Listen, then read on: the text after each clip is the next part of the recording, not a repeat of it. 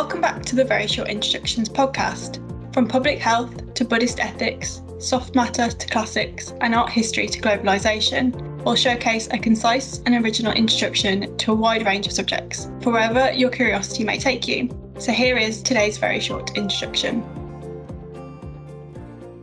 I'm Liba Taub, an historian of science, professor emerita of history and philosophy of science at the University of Cambridge, and director of research at the Whipple Museum of the History of Science. Science is at the center of our modern society. Whoever we are, we probably look to science for answers, at least to some questions. The origin and early history of scientific ideas and practices fascinates many people, including Nobel Prize winning physicists. Ancient Greeks are often credited with having invented science, and the Romans are usually criticized or not having had much interest in science, but having focused instead on technology, including building aqueducts. I was delighted to write the very short introduction to ancient Greek and Roman science. It's a great series, and I'm very pleased that my work is part of it. I'm particularly interested in how questions and explanations about what we call the natural world fit within the cultures of ancient Greece and Rome. In fact, some historians have claimed that ancient Greeks invented the idea of nature. I think that the concept of nature itself deserves more historical study. I first got interested in ancient science when I was a postgraduate student in history of science at the University of Oklahoma in the United States. In the US, unlike the UK, it is very usual for postgraduates to be required to attend lectures. I can still remember the lectures in which I began to learn about the pre Socratic philosophers, those lovers of wisdom who lived before or contemporaneously with Socrates. Aristotle said that Thales of Miletus was the first to philosophize about nature. It is said that he thought that water was the underlying principle of everything, and also that everything is ensouled. I found that very exciting and eventually decided that I would most like to study ancient Greek science. Over the course of my career, I have also become very interested in what different Roman authors had to say. I am convinced that they did more science than we have sometimes thought. Of the ancient Greeks and Romans we know about, who were credited in antiquity and later with explaining nature, this scientific work was not paid. Science was not a profession. In fact, in ancient Greek and Latin, there is no single word that correlates directly with our modern word science. Science is a modern category, not an ancient one. The word scientist was not coined until the 19th century. As a shorthand convenience, I use the word science and scientist, but I recognize that they are somewhat anachronistic. While a term equivalent to scientist did not exist in Greek or Latin, Nevertheless, we find in ancient texts a clear sense of people actively engaged in and knowledgeable about the study of nature, medicine, and mathematics. There are ancient terms to refer to people who were understood to have specific specialist knowledge and skills, including physicists, those who studied physis, nature, and mathematicians. Much of our information about ancient science comes from written texts. However, the scientific, mathematical, and medical writings that survive from antiquity are not always in a format in which we would find modern works on such subjects.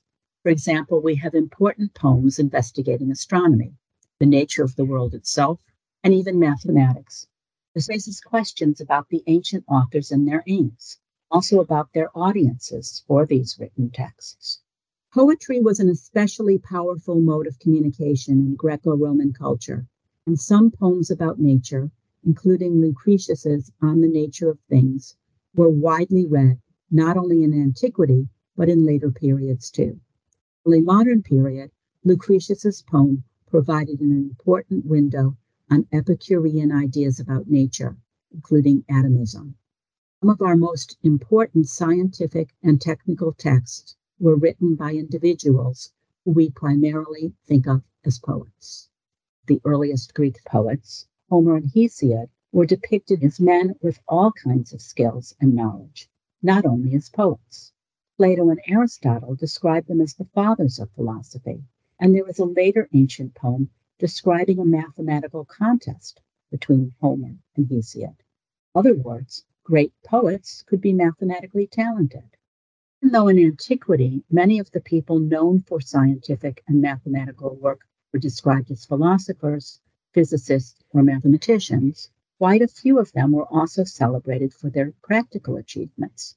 Also have a good deal of information about work done to collect, preserve, and share data, including the measurement, calculation, and estimation of the size of natural objects, such as the height of mountains and the depths of the sea. In other words, many of the ancients who we would think of as scientists were not only theorizing, but were doing practical work too. The legacies of ancient Greek and Roman science, including ideas, practices, instruments, and ways of communicating, endured well beyond antiquity through the Middle Ages, Renaissance, and even the modern period. A number of concepts and concerns are seemingly very long lived, including those relating to elements, atoms, chaos, the idea of whether the cosmos is itself a living being, the status of scientific knowledge in wider culture, the place of mathematics in science, and whether the world changes in significant ways over time. This apparent longevity points to a degree of continuity among scientific practitioners and across communities. While there were many discontinuities, the engagement with similar questions in different contexts at distinct times and places may indicate some shared interests and ambitions, expressed as a sort of scientific community or communities, extending over cultural, temporal, and linguistic boundaries. Some modern scientists feel a powerful affinity with their ancient intellectual forebears. In the mid 20th century, the Nobel Prize winning physicists Werner Heisenberg and Erwin Schrödinger both published books on early Greek science intended for non specialists. They each had had an education that included the ancient classics, during which they were exposed to ideas of the ancient Greeks. By his own account, Schrödinger enjoyed the study of classical languages when he was young, and that interest seems to have remained throughout his life. They both engaged with the work of ancient Greek scientific thinkers, comparing and contrasting the new physics of the 20th century to that of ancient Greece and Rome. Heisenberg points to the view attributed to Thales that water is the material cause of everything, noting approvingly that the philosopher Friedrich Nietzsche claimed that it expresses three fundamental ideas the question of the material cause of things, the demand that this question be answered in conformity with reason without resorting to myths, and the idea that ultimately it must be possible to reduce everything to one principle. Schrödinger sought to show that the fundamental features of the modern scientific world picture are historically produced rather than logically necessitated, pointing to two features of modern science that he thought could be traced back to the pre Socratics the idea that the world can be understood, credited to Thales, and that in order to understand the world, one must become an external observer. And he attributed this to Heraclitus. I find it fascinating that not only these two Nobel Prize winning physicists, but other distinguished modern scientists have taken ancient science so seriously that studying it became an avocation. It is hard to say much about the ideas and work of the earliest Greek thinkers who wrote about nature because their writings only survive in fragments. We do have references to their ideas and writings by other, sometimes much later, ancient authors. The reporting and discussion of earlier ideas and activities by later thinkers demonstrate their importance. So much of what survives of the pre Socratic philosophers is concerned with nature. These thinkers may appear to be closer to the modern ideal of the scientist than other philosophers, including Socrates, Plato, and even Aristotle. Today, we are still searching for answers to some of the same questions as the ancients. How did the world begin? What is the world made of? Are there other worlds? How do humans relate to other parts of the universe, including other living beings? How do we know what we think we know? If you want to know what to read, I very much hope that I have enticed you to look at some of the ancient sources, to read the ancient works, and to examine the visual evidence too.